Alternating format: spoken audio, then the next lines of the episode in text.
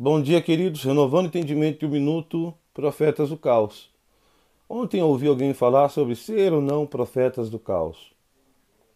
Gênesis capítulo 1, versículo 2 diz que no princípio criou Deus os céus e a terra, e a terra era sem forma e vazia. E no versículo 3 do capítulo 1 de Gênesis, Deus começa a criar a partir do caos.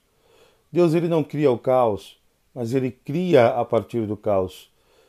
Você é filho do Pai, e esse Deus que criou todas as coisas a partir do caos, colocou algo em você e você carrega algo tão glorioso da parte do Senhor. Você é um ser criativo. Você é um ser que tem dentro de você esse DNA glorioso do nosso Deus. Por isso que você hoje é um profeta do caos, sim. Não que profetiza o caos, mas que profetiza a partir do caos.